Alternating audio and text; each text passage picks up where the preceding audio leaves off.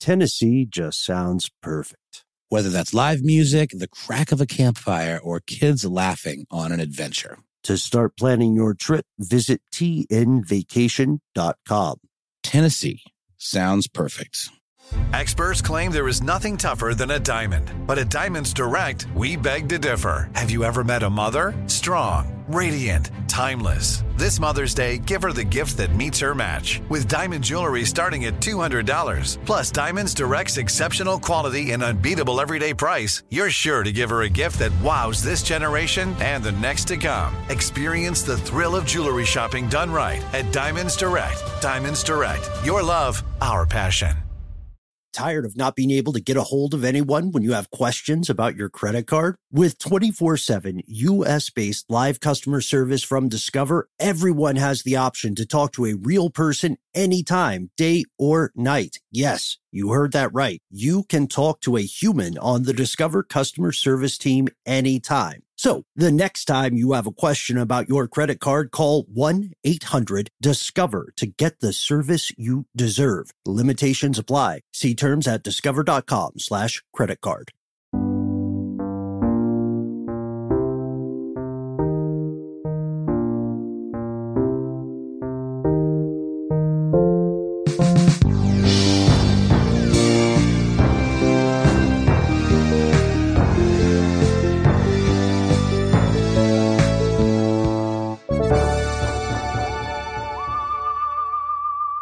Welcome to the show, ladies and gentlemen. Not only is my name Ben, but you have my absolute guarantee that I will not conduct an experiment on you in this episode. Scientists be creeping, mm-hmm. Mm-hmm. creeping while you sleeping. Mm-hmm. Yeah, man.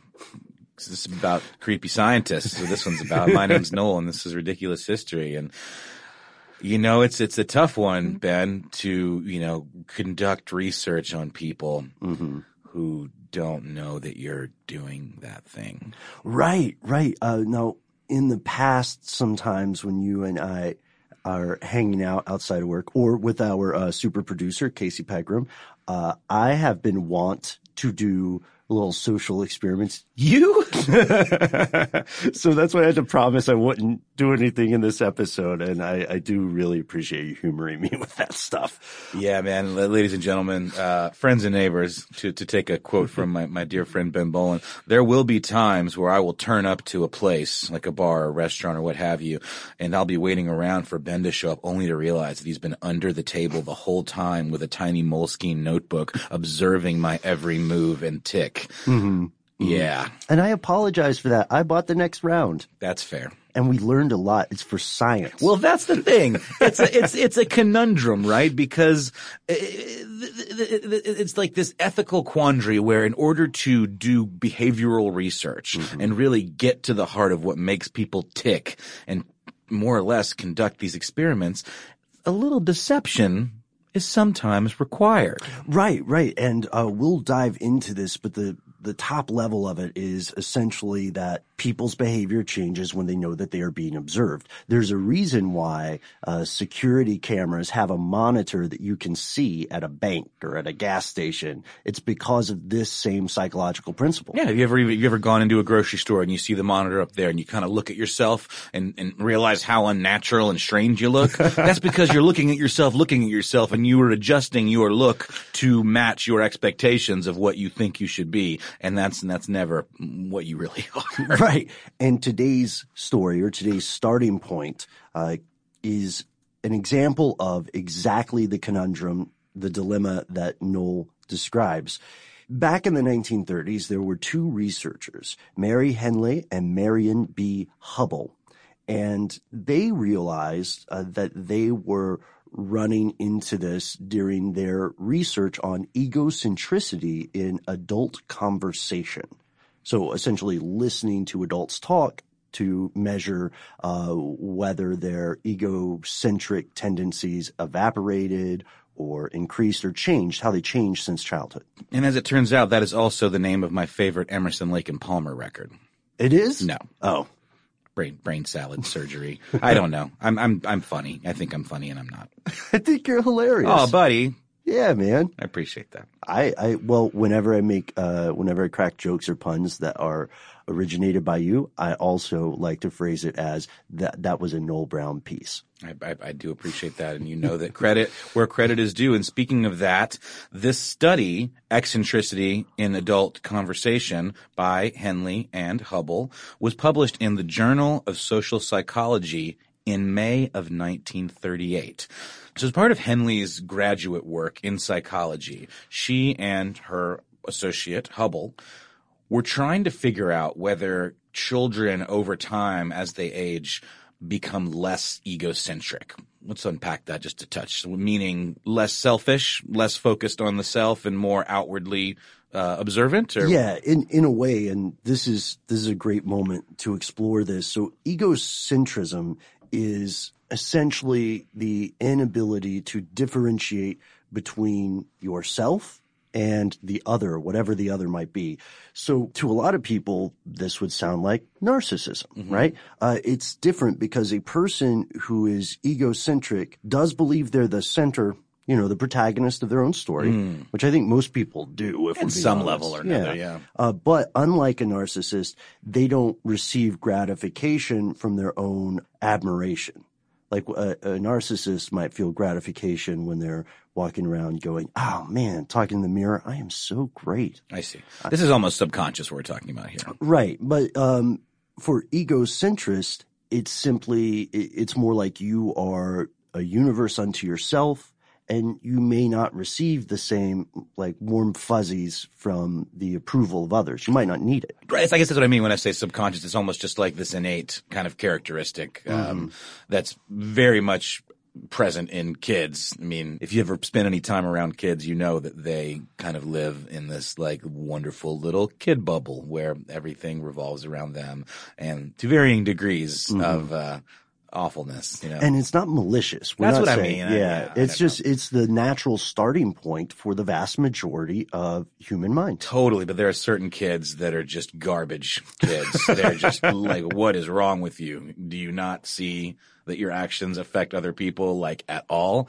I don't know. I'm, I'm, I'm speaking from the position of a parent who tries very hard to uh, engender non-selfishness in my Yeah. child. So when I see other kids that she's friends with at school that are just, oh, they're the worst. But your kid's cool. My kid's cool, I- but you know, she has her moments. But I, I think that that egocentricity, um, there are varying degrees of it. So they were they were confronting this, and, and they knew that egocentrism exists. It is very common in children, and they wanted to see if it declines and what that rate of decline would be. So they immediately ran into problem number one, which is that you can't just ask somebody when they're eight and then go back when they're in college and say, "Hey, do you How about now? do you feel less selfish?" How about now?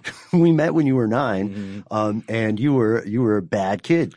So it requires uh, a little bit of uh, of subterfuge, right? Yeah. And so they were gonna they were gonna find this stuff out through monitoring real conversations with uh, college students, and they were gonna do this by any means necessary. So in their study, in order to keep their presence a secret, what did they do, Ben?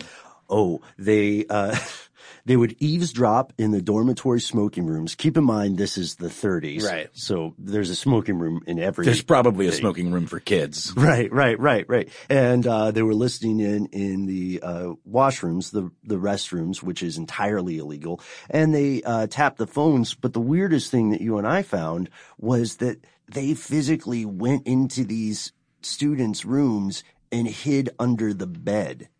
Like, how long do you do that? Yeah. I don't know. I'm, I'm just crickets in my head here. It's like, whoa, like wh- whose idea was this? I mean, I guess it's brilliant on the one hand because you're going to get some real information, but like, what's the process like here? Like, is, is there breaking and entering involved? Do, they, Right. do they just post up like all day and just hang out until their subjects arrive and then they're just on the ready like you at the bar under the table with their notepads? Sure, yeah, that's the weird thing because honestly, these are college students mm-hmm. and physically you would have to wait until they leave so that you can leave. But what creeps me out about it is, and this is entirely speculative on my part, folks, I am more than 50% certain that they probably had to lay under those beds while, yep, yep, yep. hmm You know, You know what I'm talking about, folks. yeah, we're a family show, but I think we're pretty clear on that one because they're Jumping on the bed. That's what I'm talking about.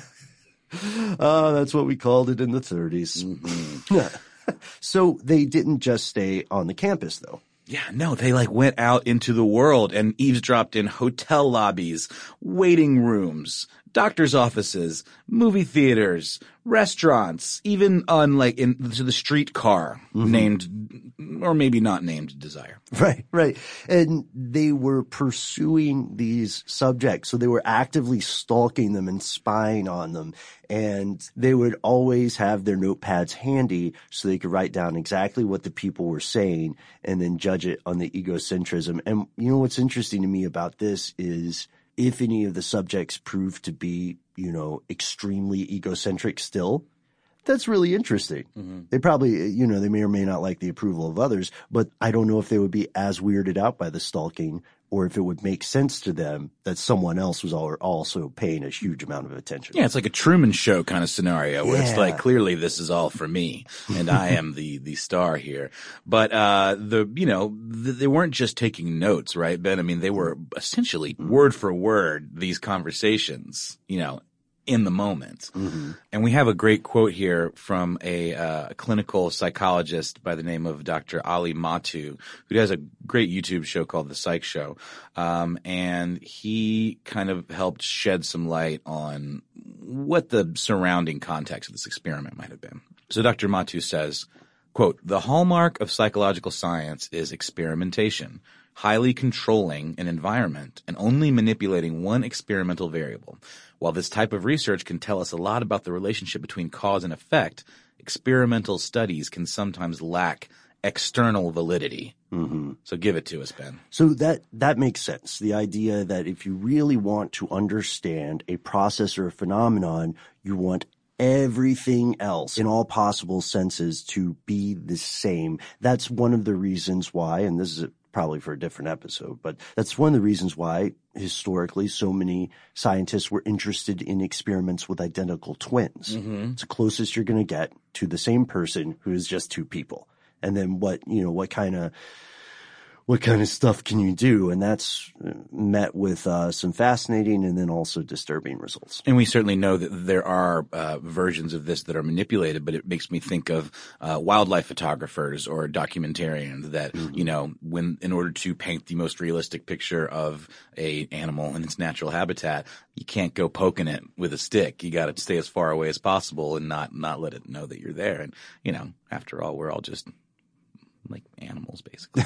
right? Who are uh, who are very aware of being observed by an external source. So the problem with an observational study, wherein if you and I were scientists, the problem with an observational study wherein you and I are also being observed by the participants in the study, who, whether or not they have consented to this. Uh, the problem is that it will it will falsify the information. Right. It'll it'll Taint muck up. it. Taint. That's a great word. One of my favorites. it's one of your favorite words. Uh, according to Dr. Mattu, this is known as objective self awareness. So he, we have another quote from him where he points out this can be helpful in a lot of situations. Banks and other high security environments show you security camera footage of yourself to trigger objective self awareness and reduce the chances that you might do something stupid. Don't be a dummy. you know you're being watched. Right. You know, act act accordingly. Mm-hmm. Exactly. It definitely changes your behavior and that can be manipulated to get you to get in line. You know what I mean? Yeah, exactly. And then, so if you and I are doing a hypothetical experiment and people know that we are observing them, then they may do things differently. They may try to do what they think they, we want them to do, right? They may try to act as they assume society expects them to act, mm-hmm. right? Their values, their mores. Or, you know, if they're, if they're being a real pill about it, they might just do the opposite of what they think is expected. Either way, you cannot deny that that knowledge of the observer it, it has a serious effect. But in Henle and Hubbell's time, this notion wasn't really a thing. This idea of objective self-awareness hadn't really been codified. And they also were missing a very important uh, thing that, that came about not too long after this study, but it's the idea of informed consent that was codified in the Nuremberg Code after World War II. Snagajob is where America goes to hire, with the deepest talent pool in hourly hiring. With access to over 6 million active hourly workers, Snagajob is the all in one solution for hiring high quality employees who can cover all your needs. On demand, temp to hire, part time or full time. You name the position warehouse worker, retail associate, grocery store clerk, fitness trainer, baker, stylist, bellhop, podcast producer. Yeah, Snagajob's got a worker for that. With our easy to use platform, you're able to seamlessly post and fill available positions quickly with a dedicated customer support team to provide all the help you need along the way. Kind of nice knowing you have a talent pool like that in your own backyard, right? Snagajob is the partner you need to keep your business running smoothly. So visit snagajob.com or text snag to 242424 to talk to an expert. Snagajob.com, where America goes to hire. This episode of Ridiculous History is brought to you by Mint Mobile. You know, Ben, I got to say, one of the best parts about spring cleaning is that post clean clarity you get where you're like, man, how have I been living like this? What's wrong with me? you're right. No, it's it's kind of like when you find out you've been paying a fortune for wireless when Mint Mobile has phone plans for 15 bucks a month when you purchase a 3-month plan. It's time to switch to Mint Mobile and get unlimited talk, text, and data for 15 bucks a month. To get this new customer offer and your new three-month unlimited wireless plan for just 15 bucks a month, go to mintmobile.com slash ridiculous. That's mintmobile.com slash ridiculous. Cut your wireless bill to 15 bucks a month at mintmobile.com slash ridiculous. $45 upfront payment required, equivalent to $15 a month. New customers on first three-month plan only. Speed slower above 40 gigabytes on unlimited plan. Additional taxes, fees, and restrictions apply. See Mint Mobile for details. This episode is brought to you by eBay Motors. eBay Motors is here for the ride. Noel, do you remember your favorite car? Well, yeah, um, it was a uh, an Eddie Bauer edition Ford Explorer. Oh, that's And cool. I, yeah. I, I just remember it was my dad's. I, I was a hand me down car kind of kid. Dad would buy a new car, I'd get that car, and I just remember feeling so awesome being up above everybody, like I was in Mm. Mad Max or something. I had a lot of uh, land yachts that I loved. I had Pontiac yeah. Bonnevilles. right?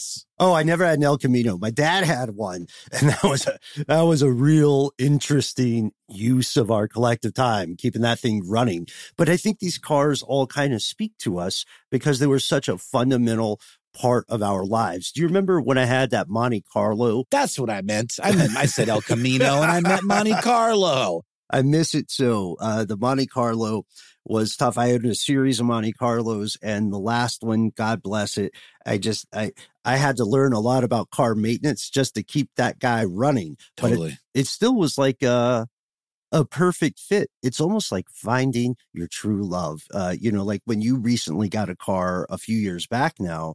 Oh man, and funny you should say that. That particular perfect fit was the Honda Fit, which I love dearly. But Ben, it's getting a little long in the tooth, and while it's been incredibly reliable up to now, it's getting to that age where I might have to start looking for some parts here and there to keep it running. Mhm. And that's where eBay Motors comes in. With over 122 million parts, you can make sure your number one ride or die stays running smoothly. Brake kits, LED headlights, roof racks, bumpers, whatever your baby needs, eBay Motors has it. And with eBay Guaranteed Fit, it's guaranteed to fit your ride the first time, every time, or your money back. Plus, at these prices, you're burning rubber, not cash. So keep your ride or die alive at ebaymotors.com. Eligible items only. Exclusions apply. In the Nuremberg Code um, lays out very, very explicitly what uh, researchers are expected to share and r- what they're expected to receive from their subjects in the form of complete transparency, let's call it. So it goes, I'm just going to read you a little bit of it. The voluntary consent of human subjectivity is absolutely essential.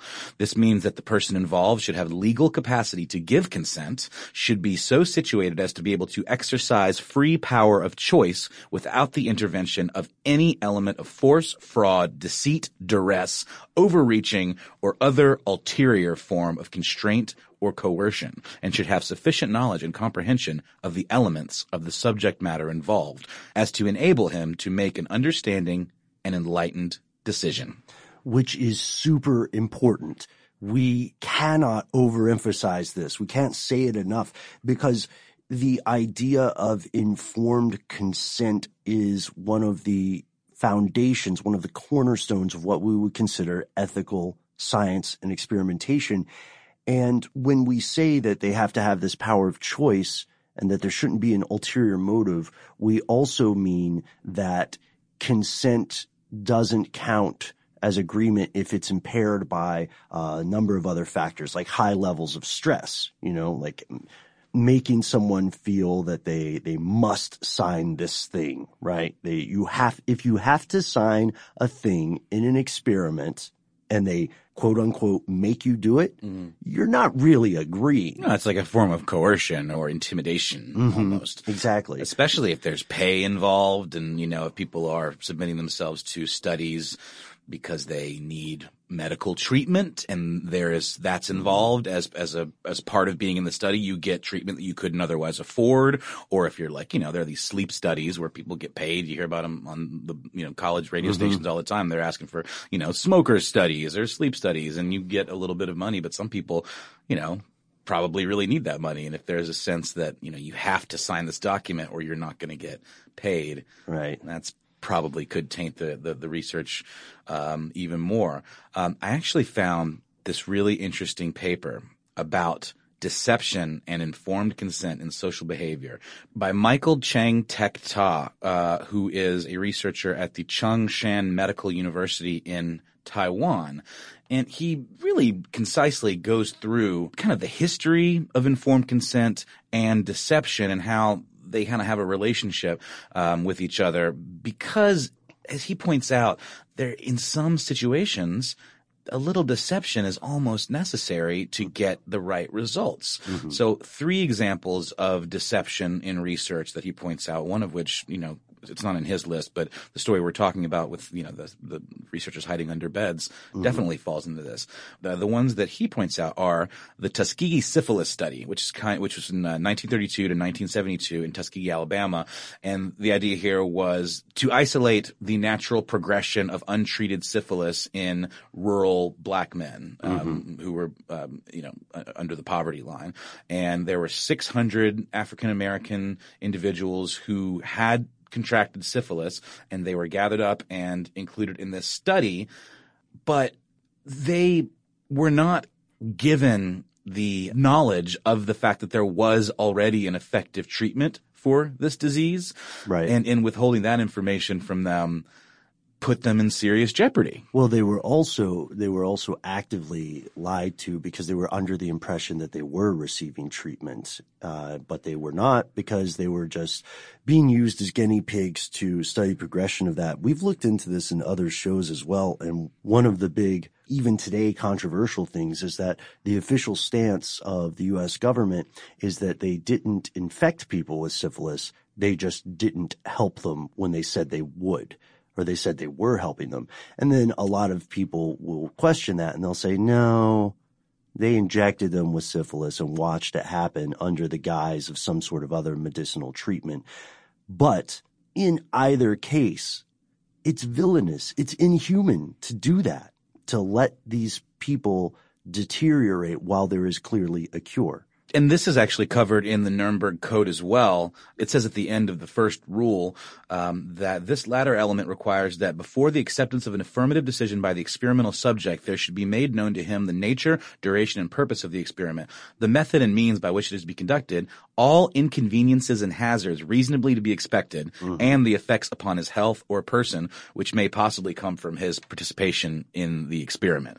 So I would say that like knowingly depriving someone of, of a treatment that exists is a form of harming that person's health. Oh, absolutely. Especially, like I said, when the person likely entered into the experiment because of the potential for getting help. Right. And that's why you will often see in a college study. I don't know if you participated in any of these during your schooling years. No, I have not. But, uh, you know, it's, it's never too late to try. Yeah, I did it. It's a, I did it because I thought it was a lot of fun. Uh, and you never know if you're going to be in one of those influential studies that. What was it? Uh, I, I did a number of things and most of them were psychological things. Mm. There was one that was framed as a market research thing, but it became pretty apparent to me partway through. They were asking us questions about gum, and it became apparent to me partway through. I was like, this is not about gum. So this is exactly what we're talking about. I mean, right. obviously they didn't, you know, fail to treat your late stage syphilis, but they were uh, withholding information. I, I, you do not have late stage syphilis. They withheld was, my juicy fruit. yes, and that's, that's almost as bad. Yeah, exactly, exactly. So uh, in this yeah. uh, in this paper that we were talking about from Michael Cheng-Tek Tai, the, the, another example of uh, deception in uh, research is what's called the Good Samaritan Behavior Study, which was a study that was meant to um, observe uh, so-called bystander apathy. There was a situation that was manufactured in a New York subway train where a person pretended to be drunk or uh, be an elderly person or would, in distress, yeah, or in distress in some way, uh, would collapse, and then the researchers uh, measured and you know took notes about how helpful people or not helpful people were. Um, and this actually came about because of you know about Kitty Genovese. Is this the uh, sexual assault? Yeah, she case? was supposedly screamed, right. you know, bloody murder for a half an hour while being brutally raped and murdered, and being observed by people in the nearby apartment buildings. Yeah, exactly, exactly. And uh, this was another example of you know not informing the public about what's being done, but it could yield positive results. Great point here as well. This is while we're traveling into the darkest nature of the human heart. Uh, this can be applied very easily in your own life, folks, although I hope you never have to use this trick. Uh, you've probably heard this before. If you are in a situation where you are being robbed, where you are being assaulted, where someone is attempting to do violence toward you, and you are in a public space, you will probably have more success if you yell fire instead of help because people operate under self-interest and they they will perk up. They may not feel like they are the person to help you, but they certainly do feel like they are a person who doesn't want to burn to death, which is depressing but valuable. Yeah, human nature is a is a bugger, isn't it? Yeah, it's a real it's a real piece of work. Uh, but there's one more example, right? There is the infamous I guess, Milgram experiment. Yes. This is an interesting one and, and the and the source of a lot of uh, like potential kind of pop culture touchstones or can, this, this, this can be used in I feel like I've seen a couple of movies that that kind of try to go to great lengths to like sort of take this to the most extreme conclusion they could possibly go to. Um, but the Milgram experiment was a series of psychological experiments done at Yale by Stanley Milgram, um, and they basically measured how willing the participants were to harm in mm-hmm. some way their fellow man and woman. Right. And this happened, the, the experiments began in 1961. Interestingly enough, this was during the trial of Adolf Eichmann. Uh, and one of the things Milgram wanted to explore was could it possibly be true that members of the Nazi regime we're just following orders. Just following orders. Right. Where they, how do people respond when an authority figure asks them or commands them to do an escalating series of tasks? So, Noel, how about we set up the Milgram experiment? What, what, what's going on in here? Yeah, essentially it was sort of an interviewer interviewee situation, much like uh, how where where how you and I are arranged right at this minute. Only um, instead of us having a nice chat about ridiculous history, I would have a button that I could push when you mm-hmm. answered a question incorrectly that, in my mind, delivered a quite painful electric shock to you. Exactly, and you would cry out in pain uh, and I would hear a sound that was associated with this electric shock being delivered, and you know, choose whether or not to continue this behavior. Ah, but you in this case would not be choosing. Someone would be telling you to do it. Um, excuse me, but I would be choosing whether or not to follow those orders or not. So Yes, there is yeah, an yeah. element of choice there, but therein lies the the crux of the experiment. But the the the trick is, and the joke is that you're not actually being shocked, are you, Ben? No, this is uh, the person in this situation who appears to be, be being shocked is actually a colleague of the person who is telling the participant to push the button. So there's the experimenter, right? And then there's the role you would be playing in this thought experiment would be what they would call the teacher. And that's why you are rewarding or punishing Right. uh, correct or incorrect answers. And the learner is also working with the experimenter. And I have been assured that I will not be held responsible for injuring um, this person. And yeah, yeah, in, there is no, there's no consequence to you other than the expectation to perform as you are instructed. And the thing about it is the voltage of the shocks will increase. Right. And they wanted to see how far they would go. And there was a, a, system of verbal prompts that could be added, you know, like, please continue. The experiment requires that you continue. And one of the most important and one of the most problematic, you have no other choice. You must go on because a lot of people in that role were saying, Hey, I think this is hurting this person. Mm-hmm. You know, I think this is going too far. And the knobs and the, the voltage, right? Uh, all, all the instruments to control that were clearly displayed in such a way that you could see it was becoming dangerous. Oh, totally. And like it's it's you know, if you know anything, you know that this is a study. You know, you know that you are being you are part of some sort of experiment. So you're not like you know in the military. You're not. there's there's no the stakes are are not high in that respect. So it, it is a, a great way of measuring. You know what kind of jerks people can be when they're given a little taste of power, right? Right. And here's the here's the spookiest, most disturbing part of the Milgram experiment.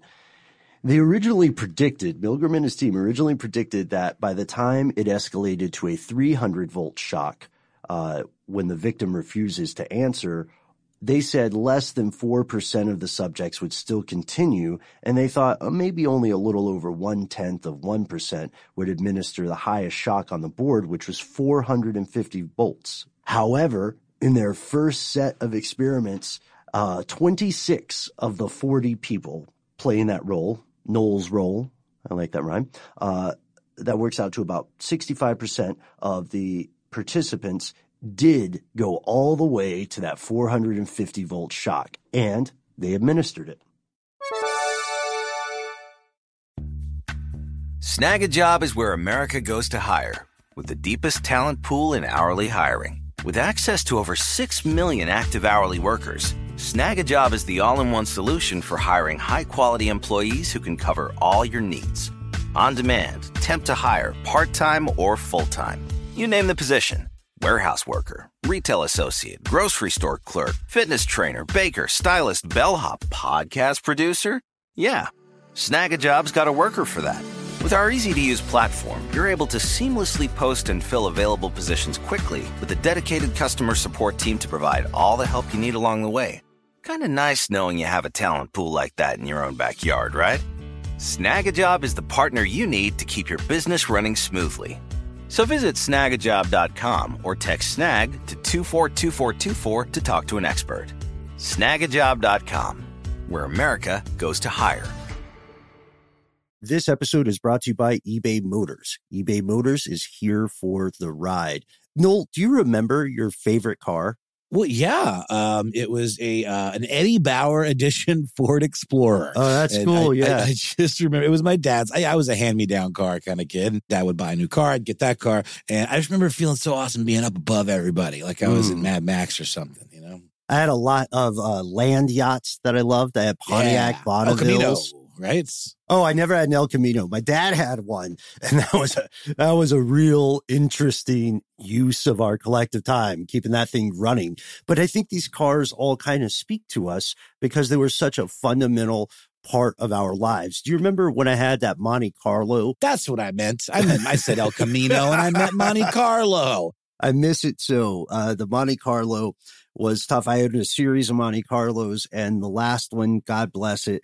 I just, I, I had to learn a lot about car maintenance just to keep that guy running. Totally. But it, it still was like a, a perfect fit. It's almost like finding your true love. Uh, you know, like when you recently got a car a few years back now, Oh man, and funny you should say that. That particular perfect fit was the Honda Fit, which I love dearly, but Ben, it's getting a little long in the tooth. And while it's been incredibly reliable up to now, it's getting to that age where I might have to start looking for some parts here and there to keep it running. Mm-hmm. And that's where eBay Motors comes in. With over 122 million parts, you can make sure your number one ride or die stays running smoothly. Brake kits, LED headlights, roof racks, bumpers, whatever your baby needs, eBay Motors has it. And with eBay Guaranteed Fit, it's guaranteed to fit your ride the first time, every time, or your money back. Plus, at these prices, you're burning rubber, not cash. So keep your ride or die alive at ebaymotors.com. Eligible items only. Exclusions apply. Hey, Noel, have you ever wanted to wake up to something better? Oh boy, have I ever been. well, uh, this is where Avalon Waterways comes in. How does waking up to a medieval castle, an ancient cathedral, a rolling vineyard, or a charming cobblestone village sound to you? Well, here on Ridiculous History, that's right up our street, Ben, our charming cobblestone street. So I can say it sounds pretty good to me.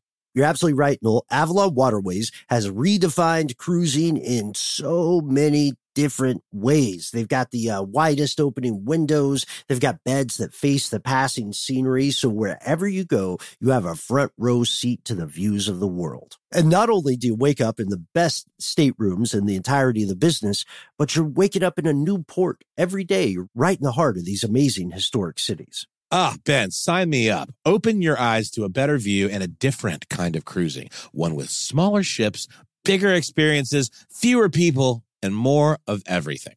Limited time special offers await at avalonwaterways.com. So obviously this is a pretty controversial field even today, and there are arguments for and against using deception in research. Um, author A.J. Kimmel in American Psychologist, uh, in a piece entitled "In Defense of Deception," said that using deception is the only way that you can actually get certain kinds of real data, real information. Mm-hmm. And if you totally outlaw uh, deception in research, it will, quote, have the egregious consequence of preventing researchers from carrying out a wide range of important studies, right? And it's obviously a pretty delicate balancing act, but, you know, overall, informed consent is the law of the land mm-hmm. today. And, uh, to bring it closer to a full circle today, which is always beautiful when we have this opportunity, you will be happy to know that Mary Henle and Marian B. Hubbell uh, did complete their study. Uh, no one was injured. No one died being crushed by a bed, which is a possibility. Uh, and they came up with some interesting conclusions that sound pretty solid today. They were confirming an earlier paper that argued the young child is essentially egocentric and becomes gradually more and more socialized as evidenced by language, use of language. So they were confirming this thing and they found that although we have a common starting point in our species, uh, you know, a trend toward egocentricity, mm as we grow, as we mature, and as we meet more people and become more socialized, we may still have those tendencies, but we learn how to self-correct.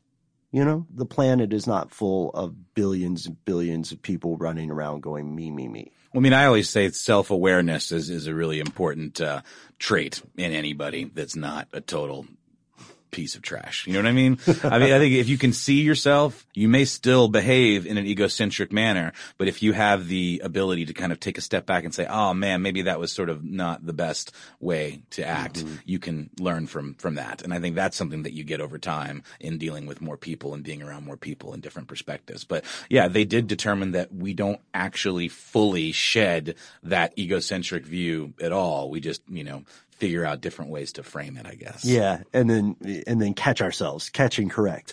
So this is not just uh, an example of a, a funny thing that happened during a study. We've also found that there are some crucial examples throughout history, and I wanted to add one thing that you and I hadn't talked about off air, but I want to get your take on this. Sure. Does informed consent become more important in 2017? I would argue that it does, especially with the manipulation of individual participants on social media platforms.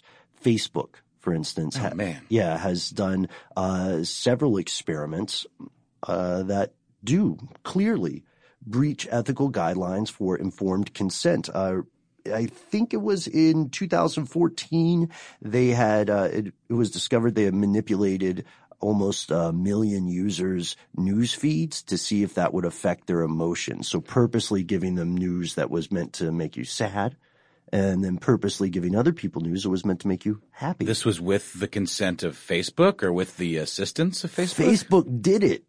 It wasn't For their own, Yes. like to help their algorithms Yes. or something. Holy yes. cow. Facebook did it.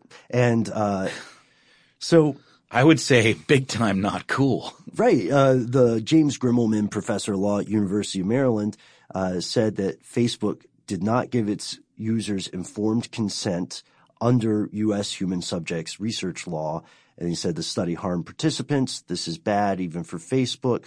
But I do feel like we have to point out Facebook's defenders, who of course all work for Facebook. Uh, one of the researchers is a guy named Adam Kramer, and he said it was the research was carried out because we care about the emotional impact of Facebook and the people that use our products. We felt it was important to investigate the common worry that seeing friends post positive content leads to people feeling negative or left out.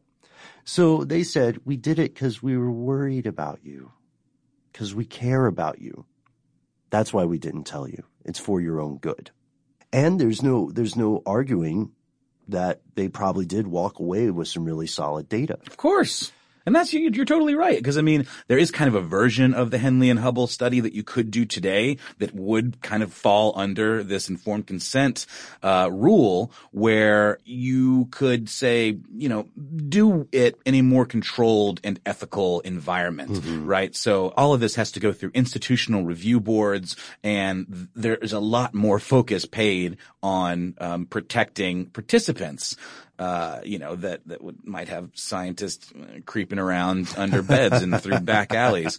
Um, so for example, studying behavior in a public space without getting informed consent from individuals, but without actually revealing their identity, um, and talking about it more in terms of an aggregate. So like if you, for example, wanted to study public behavior, um, in a place like Grand Central Station in New York, you could get a lot of great information just about how, for example, likely people were to, you know, lend a hand to their, their fellow humans or not.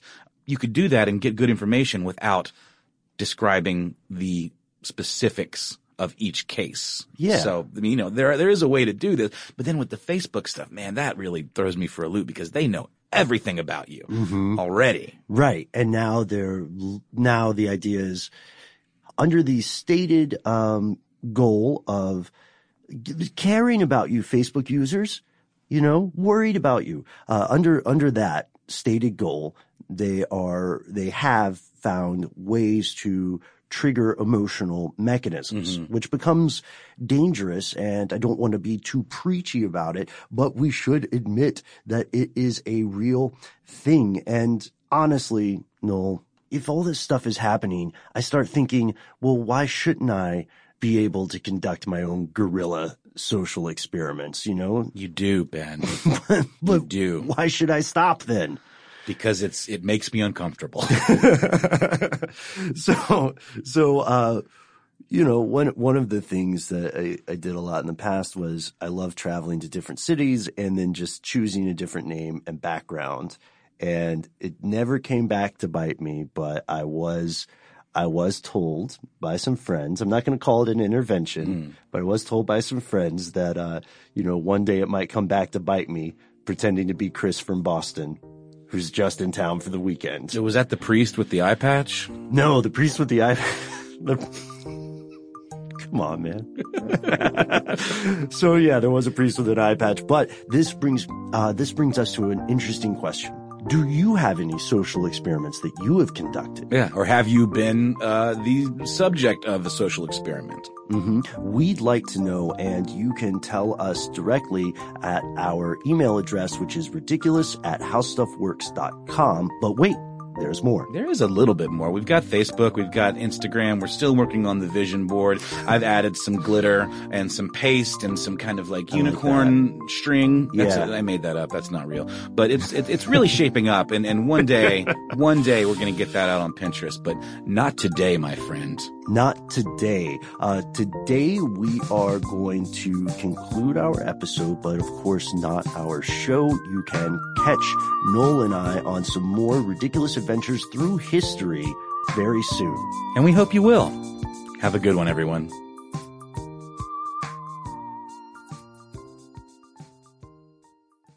This episode of Ridiculous History is brought to you by Avalon Waterways. Ben, are you in major need of a vacation right now? Noel, you're a mind reader. I am, and uh, aren't we all? We are. While cruising remains popular, there's something big happening in the industry, and that is, my friend, smaller ships. True story. The intimate ships of Avalon Waterways can go where the big ships can only dream through winding passageways of rolling vineyards and castled hills into the heart of timeless cities and storybook villages. That sounds like a delight. See how Avalon's smaller ships promise greater discoveries, fewer people, and more of everything. Limited time special offers await at avalonwaterways.com. Are you looking for the perfect move in ready home this spring season? Now's the time to buy at Fisher Homes. For a limited time only, enjoy below market interest rates starting at 5.375% APR, 6.139% APR. With these exclusive lower rates, you can save hundreds on a move in ready home and start enjoying the benefits of home ownership even faster. Schedule your personal tour with one of our new home specialists at FisherHomes.com and make this spring the season you find your perfect home sweet home. Financing provided by Victory Mortgage, LLC, NMLS 461249, Equal Housing Lender. I'm so excited to tell you JC Penney and country music singer-songwriter Walker Hayes are partnering together on a new limited time men's collection for the everyday guy. What I love about Walker Hayes is his laid back nature. He's a family man and being a country megastar while also having seven kids. You know he likes to keep his style cool and casual. This new collection is perfect for the guy living the t-shirt life or someone wanting some fresh options that feel just as good. It's easy to wear, affordable styles that celebrate the ultimate family man, along with the quality, durability, and sensibility dads appreciate.